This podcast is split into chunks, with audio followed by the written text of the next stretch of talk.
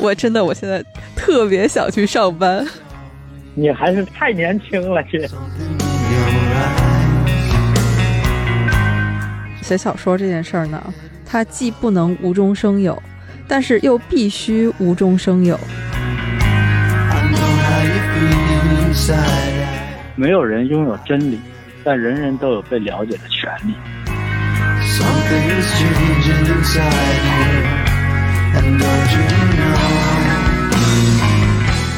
欢迎大家来到这一期的银杏树下，我是普洱猫。我们这期呢，也是又请了陈小维陈老师，小维老师和大家打个招呼。啊，大家好，我是陈小维。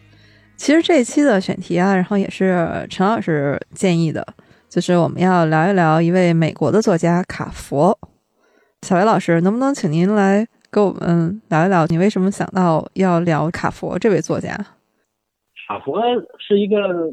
很特殊的作家，绝大多数作家呢，其实都是以一种精英的姿态，或者以一种知识分子的姿态来讲话。嗯，就好像他是一个祭司一样，就是他来给你讲故事，他来给你表演，你在倾听，你会对他很崇拜，就这么一种感觉。但是卡佛呢，他是一个以一种。平民的姿态，就是好像是你身边你的邻居，或者是你在街上碰到的一个人，他用完全生活化的语言来向你讲述他的一些，甚至不一定能说是故事，给你讲述一些他生活中的那种点滴，是这样一种感觉。所以他在作家里边他是非常特殊的，这可能也和他自己的经历有关，因为他几乎就是。嗯，不算是那种好像完整的接受过全套的这种高等教育，一直是半工半读的一个状态，而且属于早婚早育，一度生活还很潦倒。对，而且他的作品都是短篇，他没有长篇的作品。他一直属于前半生吧，一直是生活的很挣扎的这么一个。嗯，但是你看那些欧洲的作家。即使是那些境遇很不好的那些作家，他们为什么没有产生出来像卡佛这样的文学呢？我觉得还是跟美国这个国家有关。就是美国呢，一个是它是一个非常多元化的国家哈，另外呢就是这个清教徒的这个根源。其实我总在想一个事儿，就是为什么美国能产生那种破洞的牛仔裤？能够产生那种像黑人的那种音乐，嗯，爵士啊，布鲁斯这种，包括我们看到为什么美国能产生苹果手机那个 logo 是咬掉一口的苹果，这些美学呢，其实都是跟传统的美学都是相反的，它跟这个呃清教徒的根源有关，它是崇尚一种节俭。你在欧洲的商店里边，你看到的那些。家庭用品啊，都是很雕琢的，或者说他们以那种雕琢为美，对，什么巴洛克的这种风。但是你在美国，你很难看到这种东西。美国都是那种素的，一大盘子，一大碗，想着吃饭就行。它主要是造型可以，但是它不会过多的这种繁复的雕琢。其实那是一种贵族的文化，而美国是一种平民的文化。嗯，正因为美国是这样一个传统。所以我认为呢，他才能产生卡佛这样的一个作家，而且呢，美国能够接受像卡佛这样的一个作家，所以这是一个比较有意思的事儿。对对，卡佛的印象是那种你肯定听说过他，特别是他的书名。当我们谈论爱情的时候，我们谈论什么？嗯，这已经成一个流行语，一种句式了，都是的。不管是大家觉得它是金句也好，还是说致敬卡佛也好，就是都会拿来用。对你像那个村上春树，因为特别喜欢卡佛，卡佛是他最喜欢的三个作家之一嘛，所以呢，他不单去美国去见卡佛，去采访他，而且他还翻译卡佛的作品。嗯。甚至是他自己写了一本书，书名也是致敬卡佛的这本哈，就是他写了一本关于跑步的书嘛。他那个书名翻译过来就是“当我跑步的时候，我在想什么”。嗯，包括一些那个文艺作品里面，嗯，我对卡佛印象特别深刻的一次，就是在有一部得了奥斯卡奖的那个电影，就是那鸟人。啊，在《鸟人》这部电影里面呢，他是嵌了一一段戏中戏，嗯就是在这个电影里面嵌了一幕舞台剧，就是卡佛的这篇小说改编的，就是这个。当我们在谈论爱情的时候，我们在谈什么？嗯所以大家肯定是对这个作家或者他的作品呢是有印象，但是对他的了解，我觉得是远远不够的。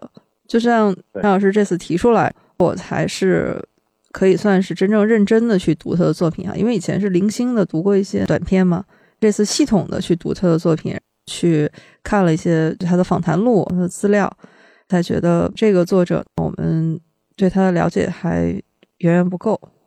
嗯，呃，而且有一点我觉得应该注意，就是卡佛的这种平淡，他的这种口语化的这种写作，它是一种经过深思熟虑之后的一种写作方式，而不是说像我们说有些人是因为他不能够写那种精英语调的那种作品，卡佛不是这样，他是那个经过深思熟虑以后，他选择了这种方式。对，甚至是他在写小说的时候反复的修改，对，我觉得特别有意思。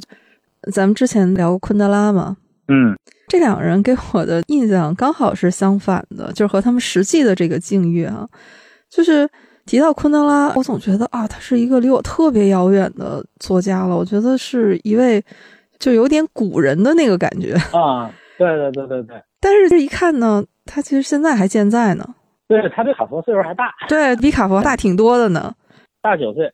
但是卡佛呢，觉得他是一个距离很近的一位作家。当然，这可能是因为我知道他知道的比较晚了。嗯但是，一看他的这个生平呢，发现哦，他在一九八八年就已经去世了。其实我知道他的时候，他都已经去世多年了，他只活了五十岁。刚才您说的，他是个平民视角，因为他自己就是一个平民，他出生在一个很贫穷的工人家庭。十八岁的时候，他就和他十六岁的女朋友两个人奉子成婚。对，年纪轻轻就有孩子了，对，然后就开始为了生活挣扎了。对，卡佛他做了好多的工作呢，都是那种蓝领的工作啊，加油站、医院给医院做保洁吧，就是大概这样的一些工作。嗯，而且还是夜班。对，所以他真的是一点儿都不爱工作，嗯，就不想干这样的工作。嗯但是没有办法为了养家糊口，而且他的经济一度是非常紧张的，中间还破产过几次。呃，但是有一点，我觉得咱们也必须要纠正一些看法，也别把卡佛看成一个好像是没学过写作、业余的工人出身的一个人，怎么走上写作道路，不是这么回事儿。对对对。他虽然做过这些工作，但是他在大学里边学的就是写作，对，就是他一直是做这方面工作的，他只是说干过那些活儿。嗯。这个千万也不要形成一个刻板的印象。对他，甚至是在他中学的时候，他就去参加过那种写作的函授班儿。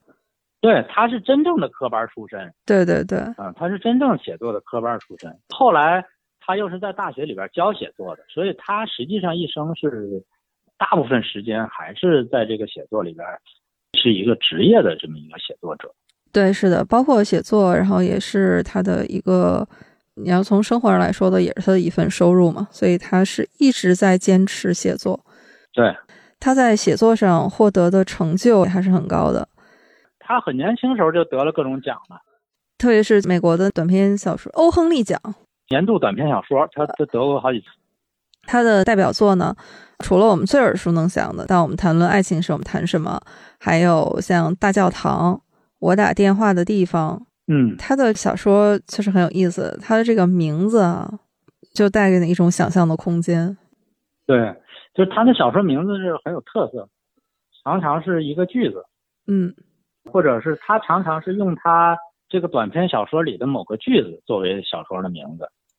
说到他的作品呢，因为他也写诗，嗯，这个里面我就发现，这个小维老师确实对卡佛啊，真是真爱啊。嗯，因为我突然发现了你们之间的联系。啊，这什么联系？前一段我在读你的新书嘛，就是像钻石一样闪耀。里面呢，你就安排这个女主角、男主角心目中的女神，她毕业以后去做了翻译，嗯，翻译文学作品，翻译了一本小说叫《黄铜戒指》。当时我还问你呢，我说这本书我上豆瓣上找了半天，我也没找到啊。然后你说，哎，这都是我编的。嗯，但是呢，我在看卡佛的作品年表的时候，突然发现《黄铜戒指》。是卡佛发表的第一首诗，对，是他第一首诗的名字，所以我用了他这个名字放在小说里。但是小说里边写这个黄铜戒指的故事是编的，所以我发现，哎，你这又是在自己的书里面向卡佛做了一次致敬。对对对对对对，可见卡佛对您的这个影响是很深的。对卡佛的诗，因为我也特别喜欢。卡佛在咱们中国出了很多书，我觉得最好的两本书，一个是。卡佛短篇小说自选集，因为这个真是他自己挑选出来的，而且是在他去世前不久出版的这么一本书，都是他把他认为比较代表性的作品，基本上囊括了他一生中最好的作品了。嗯，所以这本比你单买他哪个集子哪个集子，我觉得性价比更高。对，他的那个诗呢，有一本叫《我们所有人》。那个我们所有人也是把他几本诗集里的诗都集中在那里边了。嗯，如果是买法国小说，就买这个短篇小说自选集；如果买诗呢，就买那个我们所有人，是性价比最高的，我觉得。对我们今天聊的也是卡佛短篇小说自选集这本书嘛。嗯，这本书我是去孔网买的老版的。嗯，也特别有意思。我觉得它这个封面的设计啊，我也特别喜欢，就是卡佛特别经典的那张照片。对，看着他那个眼神，我就觉得好像他在跟你对话，有很多他想和你交流的东西在里面。对，但是后来我看过一个卡佛的纪录片儿哈，嗯，跟这本书的封面给我的感觉其实不太一样。嗯，你看这个自选集这个封面吧，好像他这眼神挺严厉的，有点犀利哈。嗯，但是实际上，呃，在生活中，包括看那个纪录片的时候。卡佛这个人给人的感觉不是这样的，给人感觉他是一个很温和，都说他说话声音低低的、细细的，有的时候甚至还有点含糊，听不太清楚，挺谦逊，甚至还有点羞涩的那么一种人，不是那种特别厉害的，跟这个封面传达出来的那种感觉不太一样。对，这个也是。媒体啊，对卡佛的一个评价，他是说卡佛呢其实是家庭观念很重的，挺保守和传统的一个人。嗯，而且呢，他也很少和媒体，就是他他不会和媒体去讲自己的私生活，一般都是带过他那些心酸的往事啊，他也不会特别展开去来讲。包括村上春树去采访他。也是和您刚才说的这个印象差不多，就是他其实属于那种社恐人格吧？啊，社恐，就是他对社交这件事情其实是不太热衷的，所以当时村上觉得他能见到卡佛，激动坏了。当他们真正见面的时候，村上就说，卡佛当时很高兴。因为他之前就知道村上是把他的作品翻译成日文传到日本去，他也很好奇，他说他也想看看村上是一个什么样的人。村上呢是带着一种朝圣者的这个心态来的，但是卡佛呢也很高兴。有时候我在想，这种际遇啊，两个小说家之间惺惺相惜，他们这个见面也是一次文学史上的盛世吧。对，那村上这个访问记我还没读过，那个赶明儿我得去读一读。长吗？他单独写了一篇，倒不是很长。因为最近南大出版社出了一套小说访谈系列，里边有卡佛的访谈录，但是那里边没有收入村上的那一篇。我说是不是村上现在身价太高了，版权不好买，可能还是怎么着？反正没收入村上那一篇。这个是上海译文在村上的。那个算是散文集或者是文集里面有那一篇啊，在那里边，村上认为卡佛对自己的影响也是非常大的，在他自己的文章里面也反复提到过卡佛。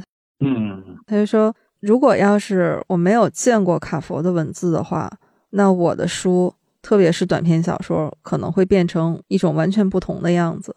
可能冥冥中真的有一种缘分，就是村上他后来把他的书呢，然后因为要介绍到美国去，他遇到的出版商啊，这些合作伙伴呢，都是当年和卡佛合作的。哦，这样，这一点被村上写进了自己的，相当于是自传吧。呃，写了一本《我的职业是小说家》嘛，在里面还专门提到了这个细节。他也是觉得，也许就是卡佛冥冥当中的一种祝福吧。缘分啊，对。所以，小维老师，也许有一天你也有机会和当年卡佛的这些合作伙伴合作呢。对，只念念不忘，必有回响。啊，对对对，念念不忘必有回响。因为你这么喜欢他。小维老师，刚刚咱们聊了好多是卡佛的生平，嗯，对于你来说，这本短篇小说自选集里面，你印象比较深的是哪几篇呀？我印象最深的可能是一件有益的小事，谈论爱情时我们在说些什么，还有牛肚汤、羽毛、大教堂这几篇我印象比较深。哦，还是偏中后期的吧？你呢？我印象比较深的是有一篇。把你的脚放在我的鞋里试试，啊，就是他们租住了别人家房子那个。这整个那篇小说的结构啊，我觉得无比精妙，就是属于你看第一遍都有点看的云里雾里，得再看两三遍才把他们之间的人物关系，然后以及就是他想表达什么，可能才能梳理一下，就有有一种看推理小说的感觉。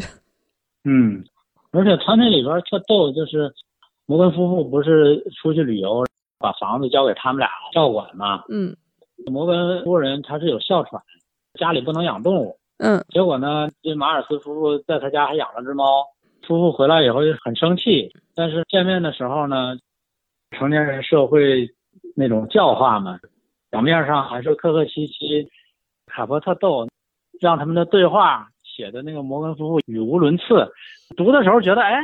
卡伯是不是写穿帮了？怎么就前面跟后面不一样？实际上他是故意让他们语无伦次。是他这个特逗，就是这本小说集看完以后，我就在想，这卡佛呢，他到底是喜欢猫还是不喜欢猫啊？你看他在这篇小说里面，他因为养猫嘛，被房主两口子冷嘲热讽了一通。嗯，但是呢，他有一篇邻居。也是邻居出去旅行，把房子交给他们两个主人公照管。这个夫妻俩就发现自己对邻居家的房子上瘾了。对，老窥视人家家，还穿人家的衣服是吧？从衣柜里把人衣服拿出来，还穿身上。对，翻人抽屉看人家有什么照片。对，他而且他写的也特别有意思，他是一个人先去待了挺长时间。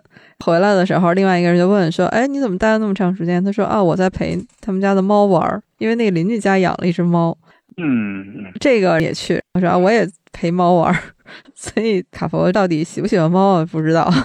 但是猫经常在他的作品里出现。对，但是这个事儿吧，其实是他真的经历过一个这样的事儿。我记得是有一阵儿他在以色列待过一阵儿。嗯，当时他有一个邻居。确实是要出去旅游，让他看一下房子，这确实有这么个事儿，所以我想他是把那段经历啊写出了这两个故事，就是这个邻居和把你的脚放在我的鞋里试试，呃，他的那个动机是是是同样的，是同一个动机。嗯，卡佛他自己他就是说呢，不要把这个小说然后都当成我的自传，这个就是肯定没有这种对照关系。但是呢，我小说里面发生的很多细节，可能某一个点、某一句话，这个都是真实发生过的。不是有那么一句话我不是我小说里的人物，但是我的小说里的人物是我。对，他说写作手法如果过于自传化是一种危险，这个是一个太大的诱惑了。一点点自传加上很多的想象，才是最佳的写作。对。其实没有一个小说是真正的自传，不可能，没有一个小说家会把自己的生活原封不动的搬到小说里，但是也没有一个作家的小说完全脱离自己的生活，这也是不可能的。即使事儿不是那个事儿，但是那种感情、那种情绪，很多细节都是肯定是都经历过的。对，所以我一直觉得写小说这件事儿呢，它既不能无中生有，但是又必须无中生有。就是它很多细节哈，你看都是来自真实的。就是我有一个朋友，嗯嗯，就是得虚虚实实的。对对对对对，都是得有实例的。嗯，小杨老师，嗯我刚才注意到您不是提到你也喜欢他那篇《大教堂》吗？啊啊，他这个写法也特别有意思，特别是他那个结尾，他整个的这个故事就是主人公在里面经历的那种变化，跟看以往的小说都有一种不太一样的感觉。对，就是因为卡佛在他四十岁左右，他就跟他那个前妻离婚了嘛。嗯，对，他们俩后来就过得一团糟了，因为他酗酒啊，就估计那个坏事也干了不少。后来他就碰上他最后十年的这个伴侣了，这个伴侣对他来说等于是救了他，对，是的，叫加拉格尔。因为加拉格尔他也是一个诗人，也是个作家，他们俩完全能够互相理解，所以卡佛他一直很感谢这个加拉格尔。嗯所以从碰到加拉格尔他们俩在一起以后，他后期的小说跟前期的小说比，有一个变化，就是变得温暖了。嗯你看大教堂前面其实也是很冷的，就是人和人之间是很隔阂的。比如说你说那个盲人，原来是他老婆的熟人，后来就到他们家来了，其实他很反感，因为他老婆跟这个盲人一直都保持着联系，嗯。而且有的联系可能在丈夫看来是有点难以容忍的，比如说还老把自己声音录下来，互相寄磁带这种事儿，是吧？嗯，哎，你说他们一块儿做个播客多好？是哈，对。对对对对，那时候还没有，对。那时候八十年代还没有，嗯，是，哎。就，可惜了。可惜可惜。所。以那盲人刚到他们家来，他是很敌视的。实际上，他太太对那个盲人很照顾，但是呢，就是因为卡佛自己这种生活经历，所以实际上他到最后呢，他写的就是这个主人实际上跟那个瞎子，他们俩是有一种和解，这两个人能够沟通了。所以他后期的小说其实都是这样，你包括那个一件有益的小事，那个故事是讲一对夫妻丧子了，这个小孩遇到车祸那天订了生日蛋糕，后来他们那小孩出事了，他们就忘了取了。蛋糕师呢，可能也是一个生活中有很多麻烦的人，觉得他们没去取，他就也很生气，然后他就老给他们家打骚扰电话。你想这边丧子之痛，还老有人打骚扰电话，还不说他是谁，双方其实这种冲突很激烈。但是后来这这小孩真的去世了，然后他们去面包店找那个面包师算账，实际上是，结果呢，双方坐在一块儿呢，互相又能够理解，就这种感觉挺温暖的。是，所以他到后期的小说，从写人和人之间的这种隔阂、这种无法理解，到最后呢，变成了可以沟通，这个是跟他这种生活经历离不开的。这个其实我也觉得挺唏嘘的。他的作品里面有很多都能看到他的生活细节，对，就是有一些呢是他年少的时候和父母在一起家庭的那种冲突，后来你又能看到他因为早早就结婚生子嘛，生活里面的就是很多细节哈、就是其实自己都还没长大呢，然后又要学着去当父亲，他这个小说集，他那个编排，从第一篇到最后一篇，他完全是按照写作年代的顺序来排的。对对对，这个小说从头读到尾，基本上他这一辈子看过来了。虽然他不是说每个事儿都是自己的事儿，但是都是有影子。比如说第一篇小说那个没人说一句话，那个明显是他小的时候的那种经历。后来那学生的妻子，那显然就是那时候他穷困潦倒，然后又很小就有了孩子，就是那种感觉。加拉格尔，他们两个是在一起很多年之后，在他去世前两个月，两个人登记结婚了。对，他们还特意跑到内华达州结婚一个礼拜，彻底释放了一下。是，也还去钓鱼。钓鱼是卡佛一生的爱好，应该是我觉得也挺浪漫的哈。是。这个其实已经有点生死恋的这个感觉了。对，而且最后卡佛死了以后，把卡佛的两首诗刻在了他的墓碑上。第一首呢叫《转了》，呃，那意思就是说，其实啊，我本来在四十岁，就是我酗酒那会儿啊，我就该死了。嗯，但是最后呢，我碰上这加拉格尔了，所以呢，我又重生了。所以呢，最后这十年呢，等于是我赚的。他他那首诗就这意思。还有一首呢，我特别喜欢的叫《最后的断片》。嗯，那他这么写的：这一生你得到了你想要的吗？即使这样，我得到了。那你想要过什么？叫我自己亲爱的，感觉自己在这个世上被爱。我感觉是他向配偶最后的这种表白，特别深情的一种表白。对，加拉格尔真是他生命当中的天使，非常感动。对加拉格尔的一种感恩，是的，等于拯救了他。对，他是真的被这个世界爱过。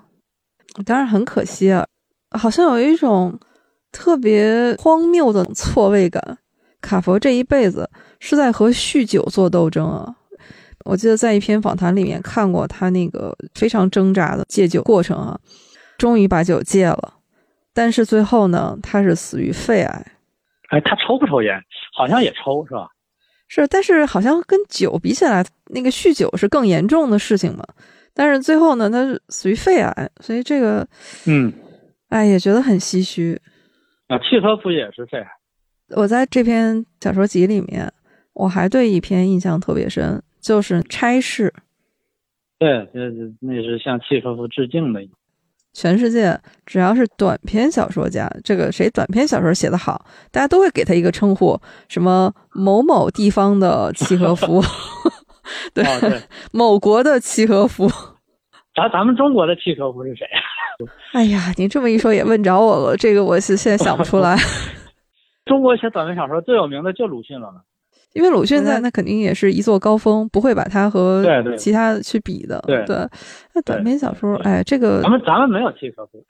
这个卡佛和契诃夫，他们俩有一个最大的共同点，就是都不爱工作。对，卡佛他自己就说：“我从来没有喜欢过工作，我的目标永远都是得过且过。”不过我觉得作家没有喜欢工作，不光是他俩。哎，我对契诃夫就更直接，给他的会计写信嘛，说我没有钱用，但是我又懒得去挣钱，请您给我寄些钱吧。说我绝不食言，我只懒到五月份，从六月一号开始我就坐下来写作。对，他们俩在卡佛的那篇差事里面，我是觉得其实那一篇呢。我读了挺百感交集的，《差事》是他发表的最后一篇小说，它里面的内容写的是契诃夫的葬礼，就是契诃夫最后的日子。其实我觉得他写的就是他自己，就是他自己最后的日子。其实刚才你也提到卡佛，因为他是一个平民作家嘛。其实卡佛自己他就说过，他说我自己也读契诃夫。也读那些意大利、法国各种作家的小说啊，说但是呢，你看他们写的最多的是被剥夺财产、被淹没的人群，嗯，就是他们不去写那些在职场里面遇到危机的白领，或者担心自己的劳斯莱斯会出什么问题的这种人群，嗯。每一个时代，每一个自己所处的一种阶层的小说家，他们关注的人群肯定是不一样。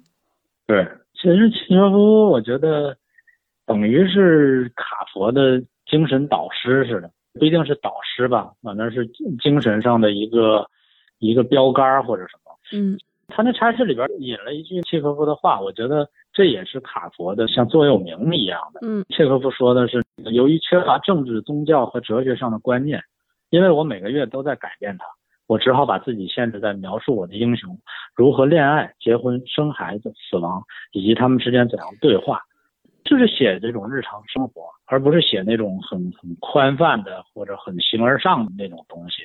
我觉得这个是卡佛从契诃夫身上获得了一个最重要的信条。我觉得，对，所以卡佛他自己。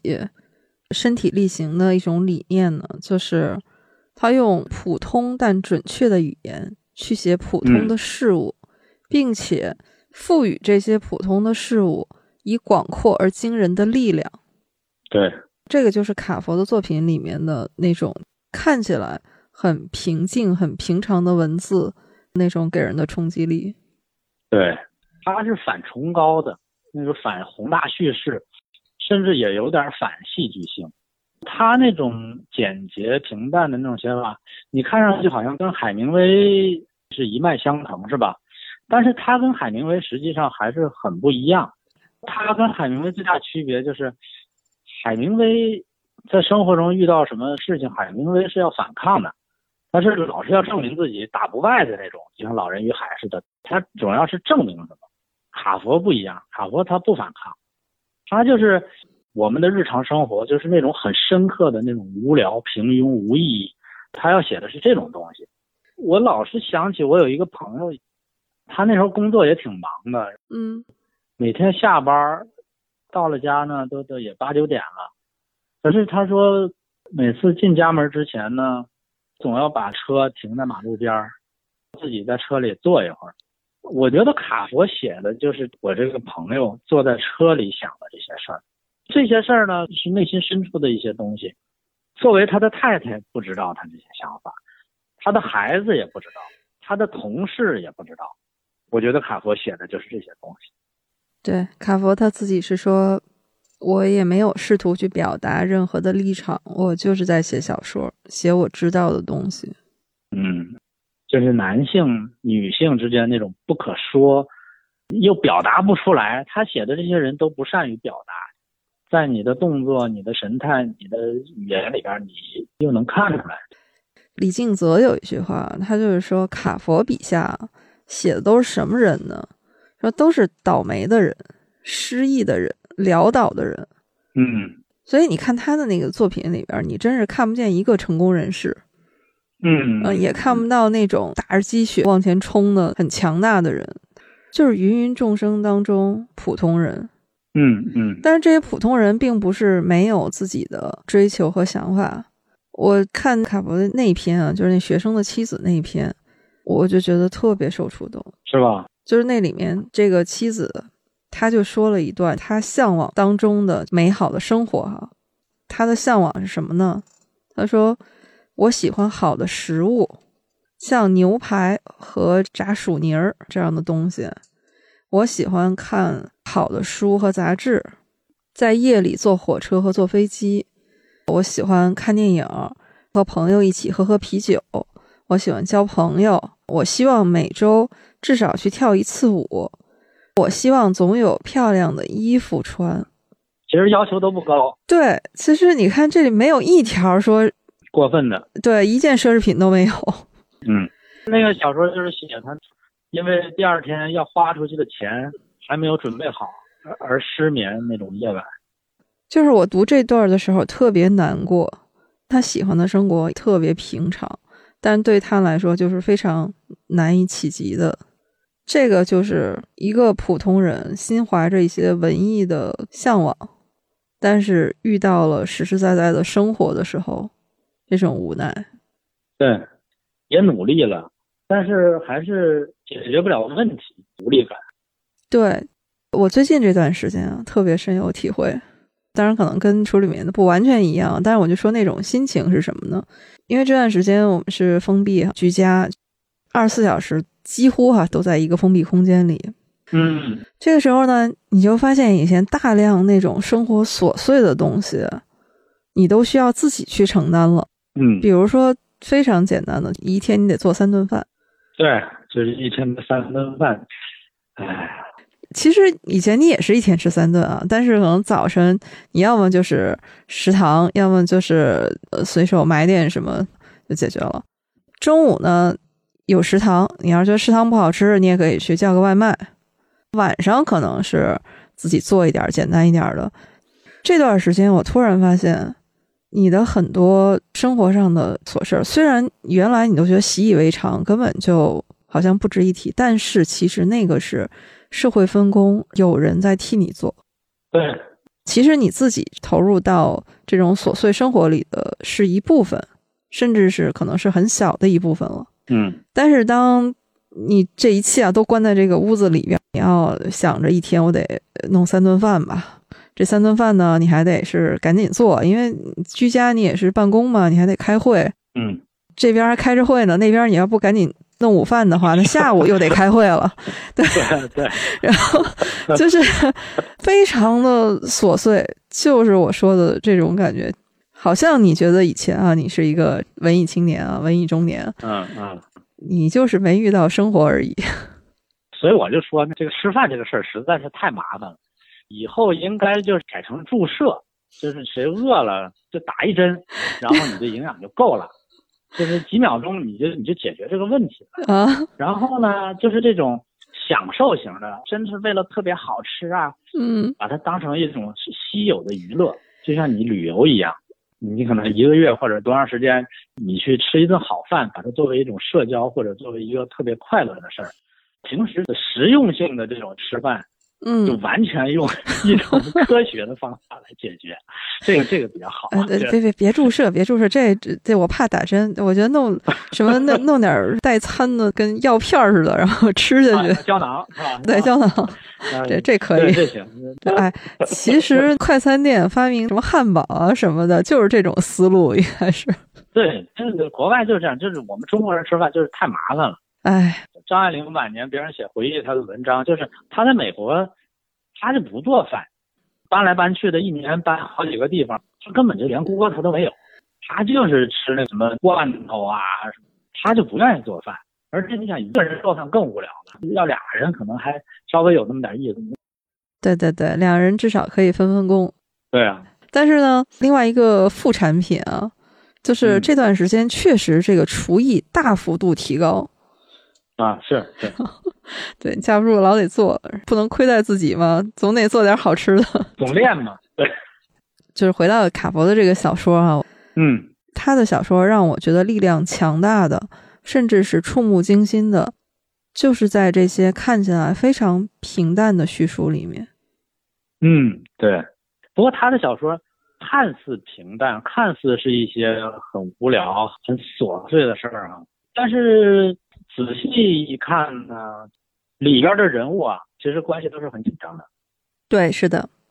或者就是它里边那些看似无关紧要的那种闲聊啊，它每一句话里边都是有态度的，绝对没有这一句话是根本打酱油的，多一句少一句都可以那种话，它没有。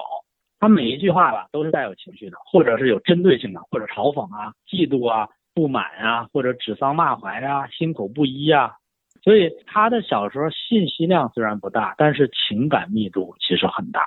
嗯，是的，他有那种感情冲突在里边。对，就是他最耳熟能详那个。当我们谈论爱情的时候，在谈什么？他为什么一篇短篇小说，他都可以改编成一个舞台剧？就是因为它里面每个人他讲的那个故事，都非常有这种戏剧性的冲突。你看起来他是在谈论这种算不算爱情？嗯，你甚至觉得里面都这个人确实有点变态吧？其中一个男的就说，他的前男友对他这个女友，我觉得那都已经可以构成犯罪了吧？就是如果是站在刑事的角度来看啊，对，特别极端，特极端那男。对，但是他的女朋友就觉得说，不管你觉得怎么样，在我心目当中，这个就是爱情，这就是爱情。对那篇小说结构非常好，嗯，那篇小说我觉得其实它里边写了四对情侣之间的关系，在我看来呢，实际上它是把男女之间的这种情侣这种关系的四个不同的阶段，用这四对情侣给概括了。你你有没有注意到这个？哦，对。第一个是那个特瑞和她男友，就是她那男友特极端，然后为了她自杀。对，其实这个呢，就是代表了一种青少年刚开始相恋的时候那种很极端的那种感觉，就是我表妹抛弃我了，我要自杀。东成西就里边那张学友，要死要活的那种。对，他是带着那种毁灭的倾向。对，就是要不行，咱们就一起死，就那种。嗯。第二对呢，就是那个尼克和那个劳拉，他们俩是新婚燕尔。很甜蜜，很幸福。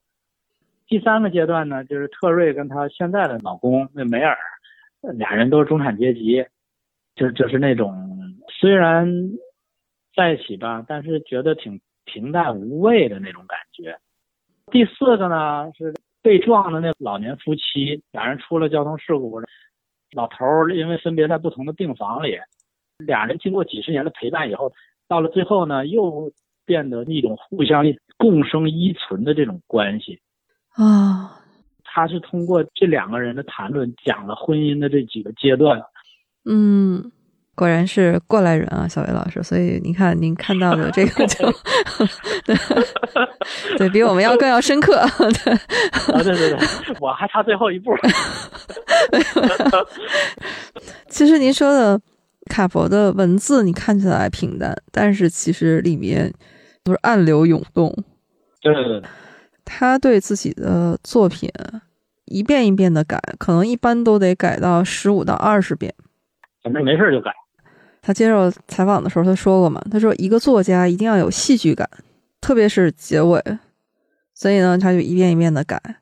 他说他这个呢是受托尔斯泰的启发，要是托尔斯泰写《战争与和平》，改了七遍，到最后去送印刷厂之前还在改。他说我就喜欢这么认真的工作态度。所以他把他改过的所有的版本呢，也都保留了。哎，我觉得这个也挺珍贵的哈。将来如果是能把他每一遍的这个版本都能对照一下，对，这手稿可能都在那加拉格尔手里。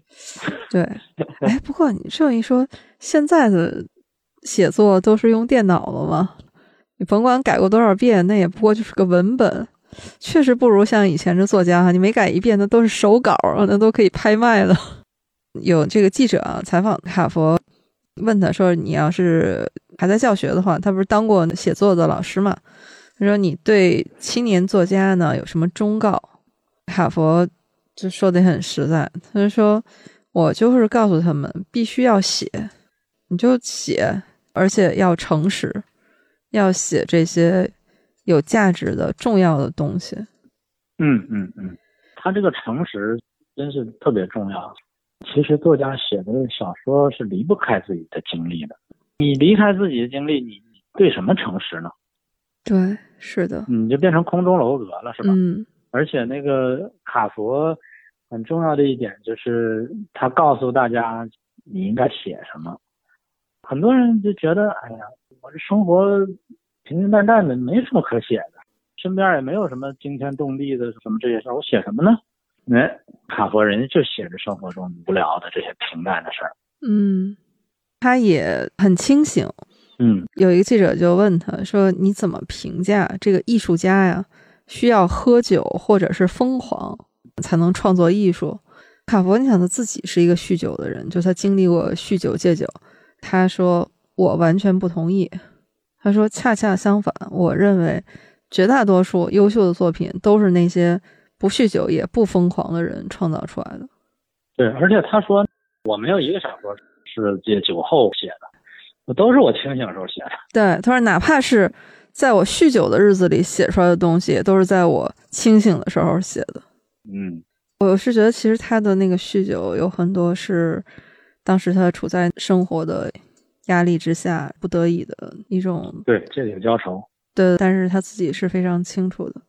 所以他戒了酒以后，他就只喝可乐了。啊，也喝可乐是吧？对，所以你看，哎，这又跟您一样，您也是特别爱喝可乐。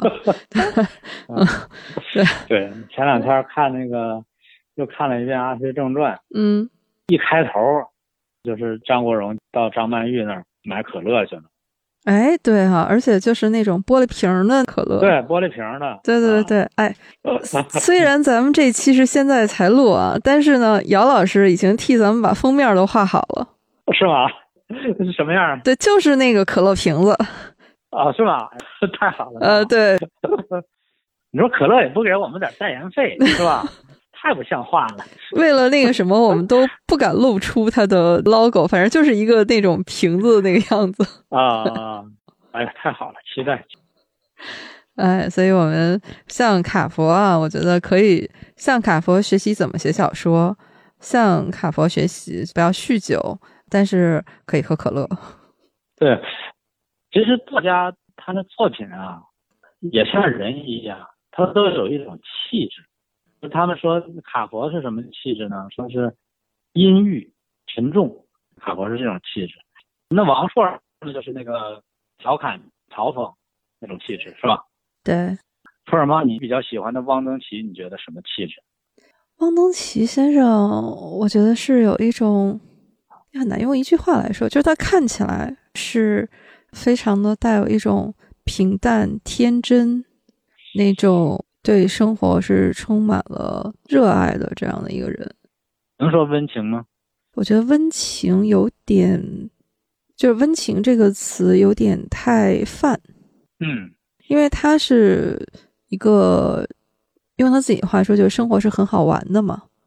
但是你真正去看他文字里面的很多东西，你又觉得他其实是带着那种悲悯的眼光在看这个世界。张爱玲呢？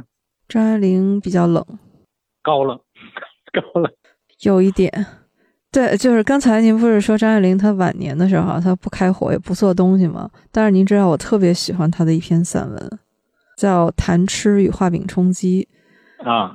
一般啊，说到写美食的作家，你肯定不会马上想到张爱玲，但那一篇是我读过的写吃写美食，我真的是过目不忘啊。他选那些吃的很多东西啊，我是不可能吃到的，包括他自己都很难复刻的。嗯，但是其实他通过写他从小到大印象深刻的那些美食，你都能看出他的一部人生来。他就是写再好吃的东西，也就是三言两语，都是那种我吃过见过，但是我也不觉得这个东西有什么稀罕的。啊，就那样。对，就是不恋物。在咱们说到这儿吧。我觉得昆德拉有一个话说的特别好，就是在小说里，没有人拥有真理，但人人都有被了解的权利。看很多不同作家的书，其实你就是在跟不同气质的人沟通，了解他们。所以为什么要想到说这个作家气质问题？其实其实每个人跟每个人都不一样。是的，这个也像你在和不同的人去交往。你发现什么样气质的人最吸引你？这个也很有意思。对，我们能看到，就是印成书，我们都还能说得上来的作家，其实就已经是脱颖而出的了，就肯定都是好的。他们的好是千姿百态的好，哪一种是能真正打动你的？每个人自己心里的那个喜欢的作家，每个人的选择又是不一样的。对，这个一个是跟你的气质有关，还有一个就是跟你的生活经历。啊，对，卡佛这个，我想刚刚进入社会或者说学生，对卡佛不会太有太多的共鸣。我个人觉得啊，嗯，但是如果你是在生活中有一定的历练，经过一些事儿，你可能会对他有更深的一种感觉吧。哎，您说到这儿，我想起来卡佛的那篇小说。一对儿年轻的情侣，他们呢本来是想去二手商店买一些东西，然后回来装饰自己的家。看到了一个老人在院子里面，也跟摆摊儿似的，就是他的东西也要卖。啊，就是你们为什么不跳个舞？对，然后两个年轻人就去，然后跟老人就一边聊一边问价钱嘛。但是这个老人呢，就表现出来说，就是感觉这东西，哎，你给个价就卖了，根本就也无心在这个。这好像也不是个老人。就是个中年人哦，只能说比他们大，比他们年纪大。对比他们大，不是老人。感觉他也志不在此，但是呢，他就很想和他们聊天，跟他们一起在花园里面喝酒，放着唱片。我看那篇小说的时候，就有一种强烈的画面感。我觉得好像就是卡佛在看年轻时候的自己，就很想。把他有的这些东西送给他年轻时候的他们。他这个小说，我觉得那种隐喻性挺强的。嗯，其实这个中年人干这个事儿吧，其实是一个挺怪的事儿。他就等于是把家里的东西全都搬出来，然后呢，还按家里那么布置，就是谁跟谁的相对关系都没挪，而且呢，他还都接上电，就是那个灯也能亮，唱片机也能响。这本身就是一个。很怪的事儿，很有隐喻性的这么一个事儿，就是同样的一个东西，原来是在房间里的，现在都给搬出来了。后面又说到你说的那个，你觉得他是要想想送给年轻的自己？你觉得是这个意思是吧？我有一点这种感觉，因为你看，我们刚才前面说《学生的妻子》里面，就是那个女孩她想要的那些东西，嗯其实你看，无非就是这样的一种生活嘛。嗯嗯呃，如果我们把它具体到生活上的家里面的用品，对吧？那嗯其实这就代表他的生活啊。你看，他说我每周我至少要去跳一次舞，嗯听音乐，跟着唱片机起舞。嗯。但那个是他们年轻的时候没有的东西。那里边那女孩说了一句话，那个女孩跟他说：“你肯定是很绝望。”这句话很重要。嗯就是说，实际上我觉得什么人会把自己以前的东西一件都不要就在那儿卖了，连唱片子，显然不是因为那些东西不好拿，实际上他是跟过去的生活告别，而且是彻底的告别。对那篇我们也能看到，也是相对位置是靠后的嘛，也是嗯，他有些小说也是不同的人能读出不同的东西来，这个我就觉得是跟你的经历是有关的。比如说，其实我一开始喜欢上卡佛，我当时看他的书的时候，因为他的书里边他讲的故事都是当一个人的生活发生变动的时候。其实我那时候，嗯、刚开始看他的书，我也是正好是我个人的生活里边发生的一些变动，所以呢，我一下子就被他给击中了。所以那个个人的经历跟你阅读的那个小说关系特别特别大。对您说的这个，刚才我们是说不同的作家有不同的气质啊，就是我们和这些作家的相遇啊，包括可能就像人和人之间的缘分一样，嗯嗯。他们的作品其实也是嗯。和你自己的人生经历是非常密切相关的。嗯嗯。我还记得我在中学的时候，第一次遇见杨绛先生的那个《洗澡》，那真的是读了十几页就读不进去了，然后就放在一边了。因为年代吧，跟自己也距离比较远，啊，离得太远。对，然后他写的又都是职场里面，其实我们来看，他就是一个单位里面的事儿嘛，对，人和人之间的这个关系，就是属于你一个中学生，你看不进去，很难代入。但是到了我工作以后，我印象特别深，那个是有一天晚上，把杨绛先生的这个《洗澡》这本书打开，我是那天晚上一口气把它给读完的。嗯嗯那个时候你就发现啊，里面他写的那些啊，你就秒懂，都知道他 这个写的是什么意思。啊，对你你就明白了。所以这塔佛的书确实是，如果你现在读着没感觉，那你过十年二十年你再看，你到时候再评价。对，哎，这个其实心情也很矛盾。我觉得可能读卡佛是需要一点，当你的人生不是那么一帆风顺的时候，对，实际上没有人的一生是一帆风顺的。如果你到目前为止还一帆风顺，那是因为糟心的事儿还没来呢，你等着吧。哎呀，你这是这，嗯，我这话不好听，但是确实是这么回事儿。但嗯如果要是说一直都没遇见，那是最好不过。我这有点太狠了。对，如果要是说你一直都对卡佛的书没有感觉，那可能你非常幸运。嗯，啊，对对对，很太幸运。但是如果是生活当中遇到过一些坎坷啊，或者是不那么如意的话，读一读卡佛，可能你会从另外一个角度得到一些慰藉吧。嗯有想到一个关于读书这件事情，大家永远都在讨论的一件事儿，就是读小说到底有什么用？读书有什么用？这件事儿呢，这个不用质疑哈，因为书里面有知识嘛。嗯嗯嗯，但是大家往往都觉得说小说有什么用？因为觉得小说很多人就是故事嘛，它不长知识，好像这个很难直接转化成你的生产力。其实我读卡佛小说，我就觉得就像听一一首非常好听的歌，虽然他讲的事儿是那种很痛苦、很负面的事儿哈，嗯呃，但是我读的过程中，我也有一种快感，就是他那种文字的那种节奏、那种准确性，我是产生了一种阅读的快感。这个我觉得其实是最重要的，嗯就是你读着它，你不是说觉得硬着头皮我很难受，而是你觉得很想看下去。其实它是一种不能替代的感受。我为什么觉得从他那儿能获得很多营养？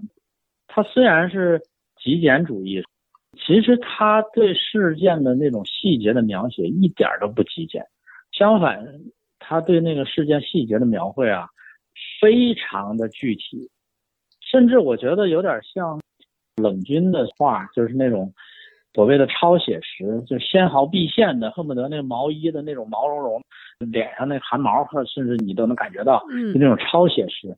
我甚至有的时候觉得他对那个场景的一些描写，反而是一种超写实的感觉，就特别特别细。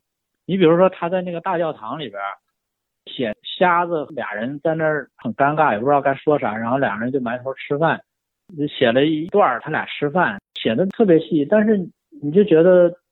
他这段就得这么写，才能表现出他两个人的那种尴尬的关系。嗯，读文学作品那种强烈的共鸣，对你心灵上的一些冲击，这种感觉像刚才您说的，您您觉得像是在听音乐啊，也可能像在看一幅画。嗯，这种只可意会不可言传的，是只能这个作品和你之间一种隐秘的联系。对，它是诉诸感性，不是那个理性范畴的。对，这种感知的能力现在是需要，嗯，我现在甚至有一种感觉，就是需要你有意识的去培养的。嗯，我可能现在还想不明白，说你要让我说读小说有什么用，我觉得我也说不出来。但是我只知道对我来说，这个事情是不可少的。嗯，小杨老师，您不是说还有两首诗，然后想读一下吗？也是收在我们所有人那本诗集里啊。嗯，第一首就是他写他的父亲，题目是我父亲二十二岁时的照片。十月，在这阴湿陌生的厨房里，我端详父亲那张拘谨的年轻人的脸。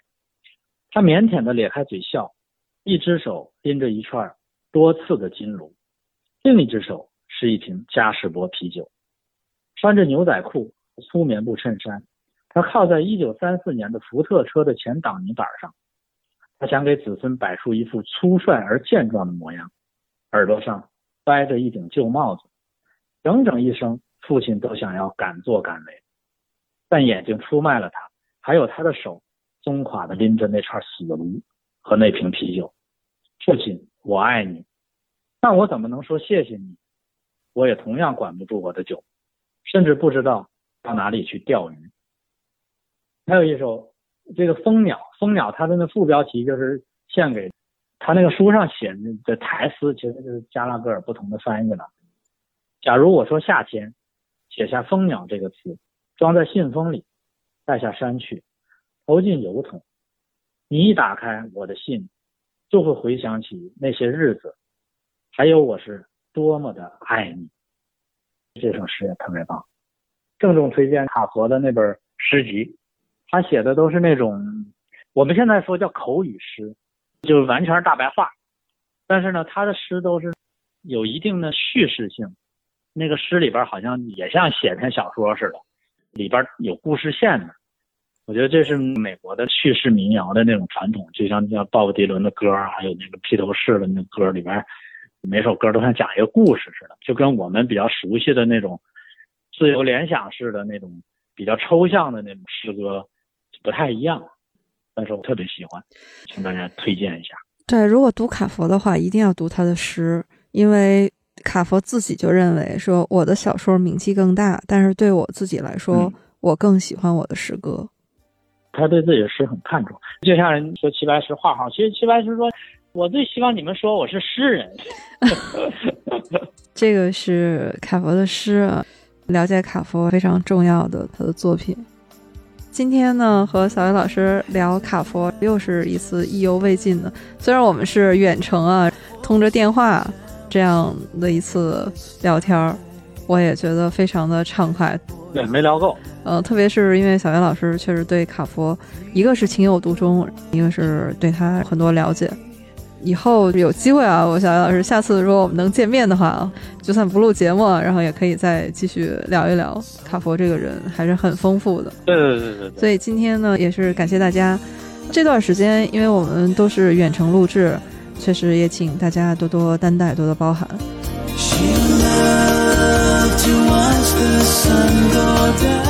嗯，手工性的好，他可能感觉到了。哎，小雨老师。哎，哎，哎哎，哎，又不行了，又不太行了重播一下，那重播一下，重播一下。这回怎么样？哎，好了，啊，那就是手机累了，你。你看啊，小说家的手机就是这样的，不想工作啊。作作家的手机就是就是这样，对，就别说作家，连作家的手机都不想工作。问题这手机也有点太容易疲劳了，才二十分钟他就不想工作，过于懒惰了。对，只能说这个和他的作家主人心意相通。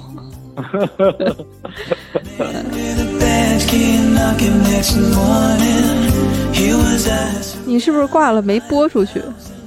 您好，您拨打的电话暂时无法接通，嗯，暂时无法接通。您有什么再拨一下，再拨一下，我帮您转达。要不，要不我让他凉十分钟，咱们休息十分钟。哎，哎，现在好像又行了。现在声音行吗？现在我觉得好一点。现现在要是还行，我们就是。对，就是让他先录完呗。现在觉得行吗？哎，现在我觉得可以，现在可以啊，现在还可以，那我们就继续。哎呀，果然是来自美国的手机，就美国的工会这么强大，然后所以你看，他隔了一段时间就要手机罢工了。对 对对，说你这大热天的给我弄得这么烫，受了吗？也不叫我喝可乐。对，就是。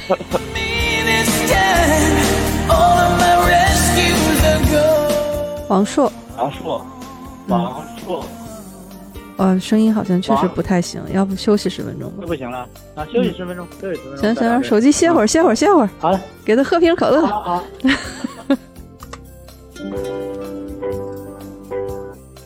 现在声音可以吗？好像还不错，嗯凑合是吧？哎呀，果然是得休息呀。对，因为手机有点烫了。手机刚才去茶水间休息了一下。嗯嗯，然后刚才说作家气质呃对作家的气质